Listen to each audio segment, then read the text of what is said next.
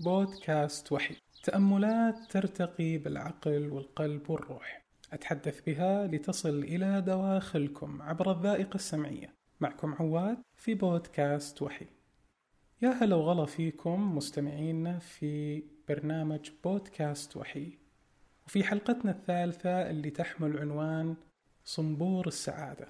السعادة يبحث عنها يمكن جميع البشر. كل إنسان يعيش على هذه الأرض يتمنى السعادة ويبحث عنها ويحاول أنه يعيشها ويعيش كامل تفاصيلها. السعادة غذاء للنفس للروح حتى للعقل والقلب لكل شيء في في داخلنا. السعادة شعور يغمرنا يخلينا نعيش في عالم مختلف.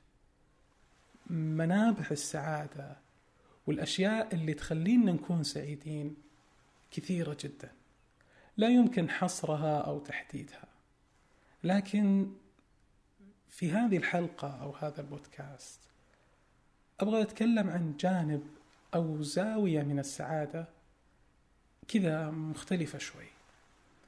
ولذلك سميت الحلقة صنبور السعادة. وكأنه السعادة تنبع أو تخرج من من مكان واحد صنبور. أو الناس بعض الناس يسمونها حنفية أو أي اسم ثاني. لكن هذه تختلف. تختلف في صناعتها تختلف في جودتها تختلف في طريقة تركيبها تختلف في مظهرها يختلف لونها. فيها اختلافات كثيرة جدا. وكل إنسان يملك واحد اثنين ثلاثة أربعة على حسب العدد المتوفر عنده واللي هو يصنع لنفسه. مو شرط الناس تصنع لك. في ناس يقدمون لك السعادة ويصنعون لك الصنبور لكن تقدر أنت تصنع بنفسك أو الأصل أنه الإنسان يصنع هذا الصنبور بنفسه. على الرغم من من الظروف اللي هو اللي اللي تحيط فيه على الرغم من المشاكل والعوائق إلا انه كل إنسان يملك القدرة على الصناعة وفق القدرات اللي هو يملكها وفق الإمكانيات المتوفرة. وكل إنسان يبدع في صناعة الصنبور الخاص في حياته أو الصنبور الخاص لحياته. هذا الصنبور اللي يستقي منها السعادة وينشرها للناس. وفي ناس مو فقط يصنع صنبور لنفسه يصنع صنبور ويخليه سبيل سبيل سبيل للناس يستقون منه السعادة يبتغي الأجر. من هذا الصنبور. مثل ما الناس تحط برادات ماي في الشارع عند بيوتها عند المساجد في ناس توزع سعادة. في ناس تحط منابع للسعادة في كل مكان تمر فيه. أثر جميل ورائع يتركونه في المكان اللي كانوا جالسين فيه أو لا زالوا موجودين فيه. الجانب المختلف اللي إحنا نبغى نتكلم عنه هو جانب اعتقاد الناس أن الصنبور هذا هو أفضل صنبور في الحياة بالنسبة له وبالنسبة للناس كلهم ويعتقدون أن هذا الصنبور هو الصنبور الوحيد. لا يوجد مفهوم للسعادة غير المفهوم اللي أنا أعتقده أو أنا أملكه. لا يوجد مفهوم للسعادة إلا من الزاوية اللي أنا أشوف منها السعادة.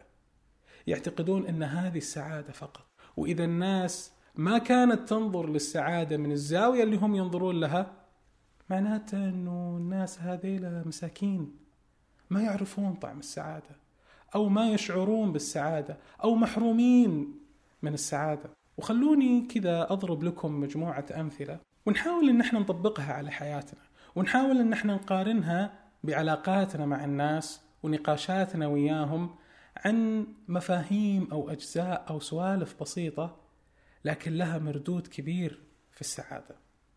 يعني مثلا لو كان في طلعة أو جمعة لأقرب الناس لك أو الناس اللي أنت تحبهم والناس اللي إحنا نحب إن إحنا نجلس وياهم. لما نفتقد شخص يجينا شعور إنه هذا الشخص يا الله محروم من السعادة اللي إحنا فيها. حسافة. ما كان موجود معنا ولا كان المفروض إنه يكون سعيد. يمكنها الان يعني محروم من الشعور اللي إحنا موجودين فيه. ليش؟ ليش نتوقع إنه إحنا إذا كنا سعيدين يعني إحنا الوحيدين في العالم اللي سعيدين. يعني اللي ما حضر معنا هو إنسان تعيس. ابدا. أنا سعيد وهو سعيد. أنا سعيد بطلعتي مع ربعي وهو سعيد في جلسته في المقهى. أنا سعيد في إني أتمشى مع ربعي وهو سعيد في جلسته في البيت. أنا سعيد بإني مجتمع معاهم في استراحة وهو سعيد بإنه قاعد يقرأ كتاب أو يطالع حلقة في التلفزيون أو يسوي أي شيء. هذا سعيد بالعمل التطوعي وهذا سعيد بخدمة أهله. هذا سعيد لأنه جالس يسعى في خدمة الناس. وهذا سعيد في إنه جالس يفكر ويخطط للناس. كل إنسان يعيش حياته بالسعادة اللي هو ينظر لها. الشيء اللي أنا أرتاح له. أنا أكون سعيد فيه. والشخص الثاني إذا عاش حياته بالراحة اللي هو يبغاها أو بالأشياء اللي هو يبغاها أو بالوقت اللي اللي يقضيه بما يحب هو أيضا سعيد. ليش أحيانا نحكر السعادة بمفهوم ضيق جدا ونسمع كثير العبارة المعروفة فاتك نص عمرك. ما كنت موجود معنا فاتك نص عمرك.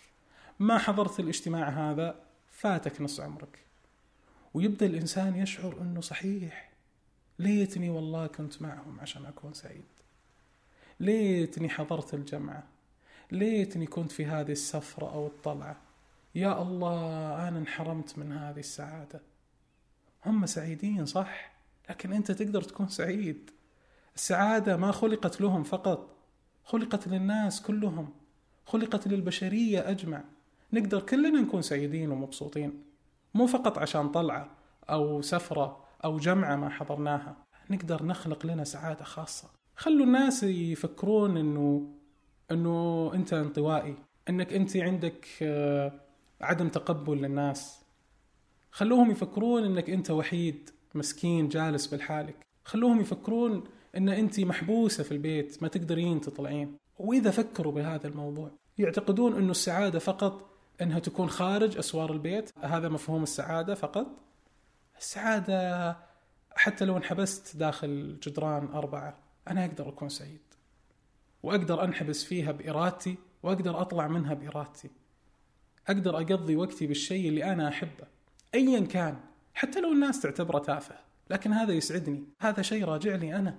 ما نخلي الناس تتحكم بمفهوم سعادتي. وفوق هذا لا نقتصر في مفهوم السعادة على الأشياء اللي إحنا نعرفها فقط. والله هذا الشيء اللي يسعدني معناته أنه يسعد الناس. لا مو شرط. والشيء اللي الناس سعيدين فيه إذا أنا امتلكته معناته أنا بكون سعيد مثلهم. أبدا ما هو بشرط. في سعادة عامة وسعادة سطحية وسعادة معروفة وفي سعادة تنبع من الداخل من أعماقنا.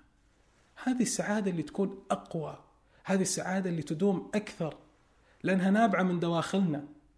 ولأن المفترض أنه دواخلنا ما تموت. لكن العوامل الخارجية يمكن تتغير يمكن تنتهي يمكن تختفي يمكن تروح في أي لحظة. حرام نفقد السعادة عشان عوامل خارجية تتغير في أي لحظة. لكن لما تكون من داخلنا أيا كانت ظروفنا أيا كانت الأشياء اللي انحرمنا منها والأشياء اللي كانت عندنا رغبة أنها تكون معنا أو أن إحنا نتملكها نقدر نقول أنه هذا قضاء وقدر أو خيرة أو أو أو لكن ما هو صحيح أن إحنا نحرم نفسنا من السعادة عشان إحنا فقدنا هذه الأشياء أو مو فقدناها. ما استطعنا أن إحنا نتملكها أصلا.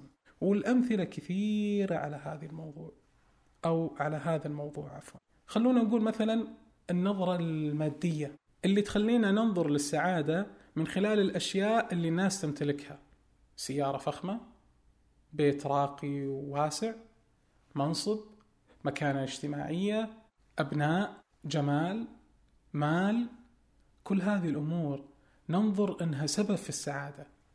هي صحيح سبب وتساهم لكن السعادة ما تقتصر عليها أبدا. والله لما أشوف إنسان يضحك ومبسوط يعني هذا الإنسان ما هو مهموم أبدا ما تجي هموم. هذا إنسان يضحك على طول.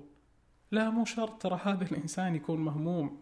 مثل ما أنت تمر بهم هو يمر بهم لكن أنت كانت لك طريقة تعامل وهو له طريقة تعامل. مستحيل أنه ما في إنسان ما يفكر بهموم وما في إنسان ما عنده مشاكل وإنسان والله يحصل كل اللي يبغاه في الحياة. مستحيل. لو كان أغنى رجل في العالم عنده أشياء كان يتمنى أن يمتلكها ما امتلكها. مثل ما أنت لك أمنية الناس كلهم لهم أمنيات لكن اللي يختلف طبيعة تعاملنا مع الأمنيات اللي تأثر على دواخلنا وبالتالي تخلي مفهوم السعادة عندنا يختلف. والمشكلة إذا كانت في عوامل خارجية جالسة تأثر على مفهوم السعادة عندنا هنا لابد نفكر مع أنفسنا.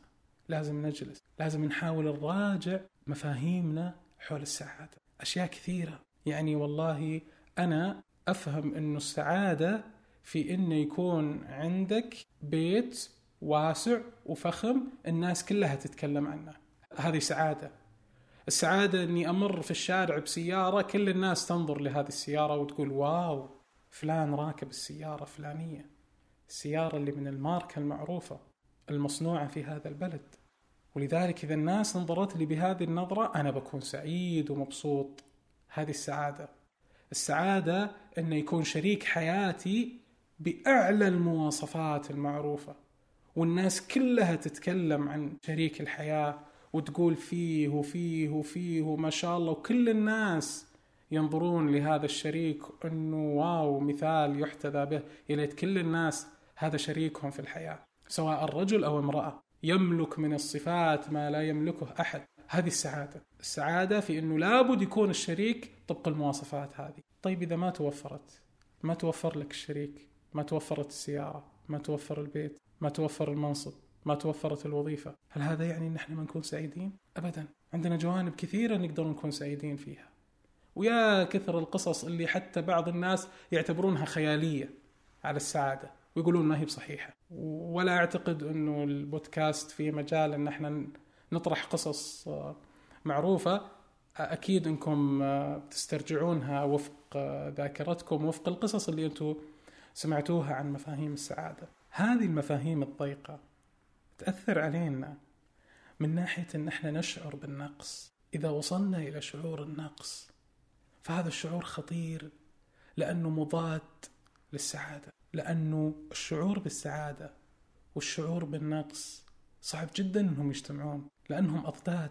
وكل ما زاد شعورك بالنقص كل ما قل شعورك بالسعادة والرضا اللي بطبيعة الحال يأثر على طمأنينتك ورضاك عن الحياة. ما أبغى أقول النقص اللي يخليك اللي يكون دافع لأنك تطور من نفسك لكن الشعور بالنقص الداخلي والعجز.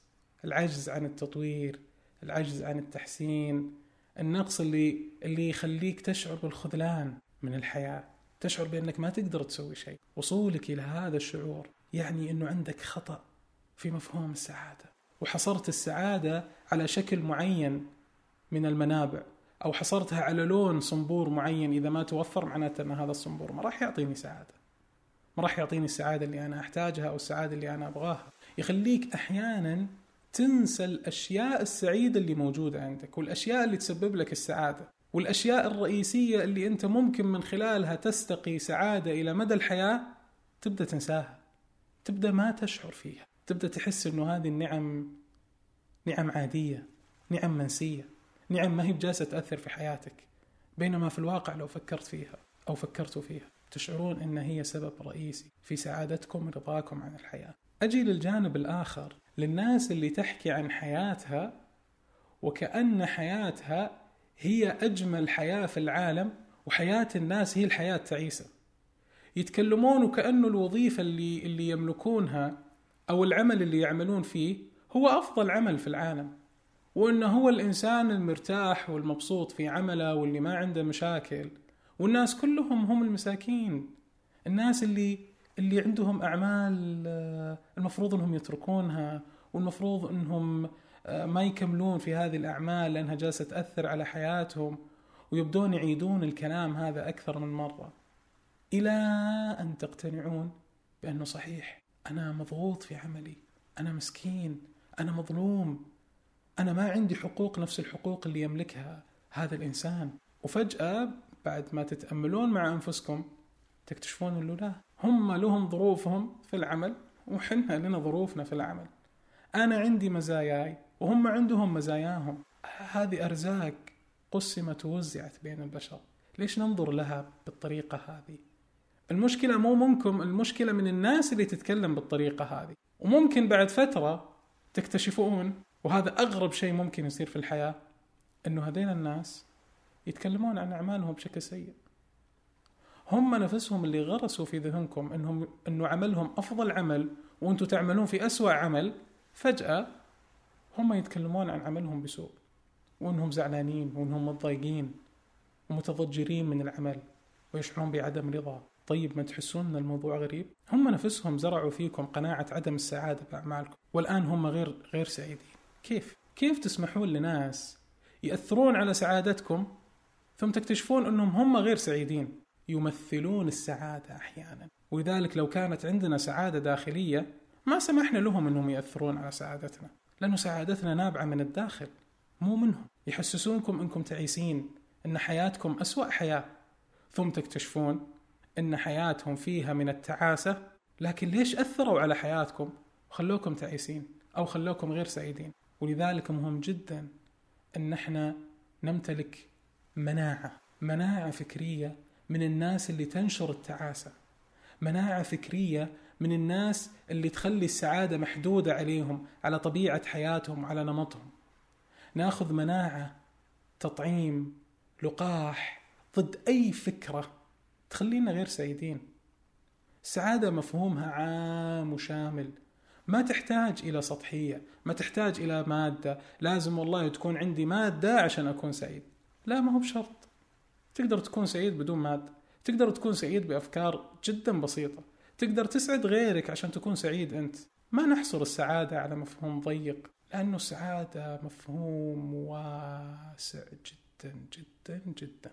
أتمنى لكم من أعماق قلبي من منبع السعادة الداخلي لنفسي. أنكم تكونون سعيدين. أتمنى أن يكون لي صنبور سعادة في كل مكان. صنبور يخرج منه سعادة وطمأنينة. صنبور لا يقف ولا يحرم أحد من أي سعادة. سبيل لأي محتاج للسعادة. أتمنى أن أمتلك صنبور يوضع في كل مكان على هذه الأرض. يسعد الناس ويسعدني قبل ما يسعد الناس. وأكون سبب في إسعاد الناس. في الختام شكرا لوصولك إلى هذه اللحظة. وأتمنى لك أجمل وأسعد من أمنياتك لنفسك. من بودكاست وحي وعبر الأثير أصافحك. ليكون يومك أسعد. في أمان الله.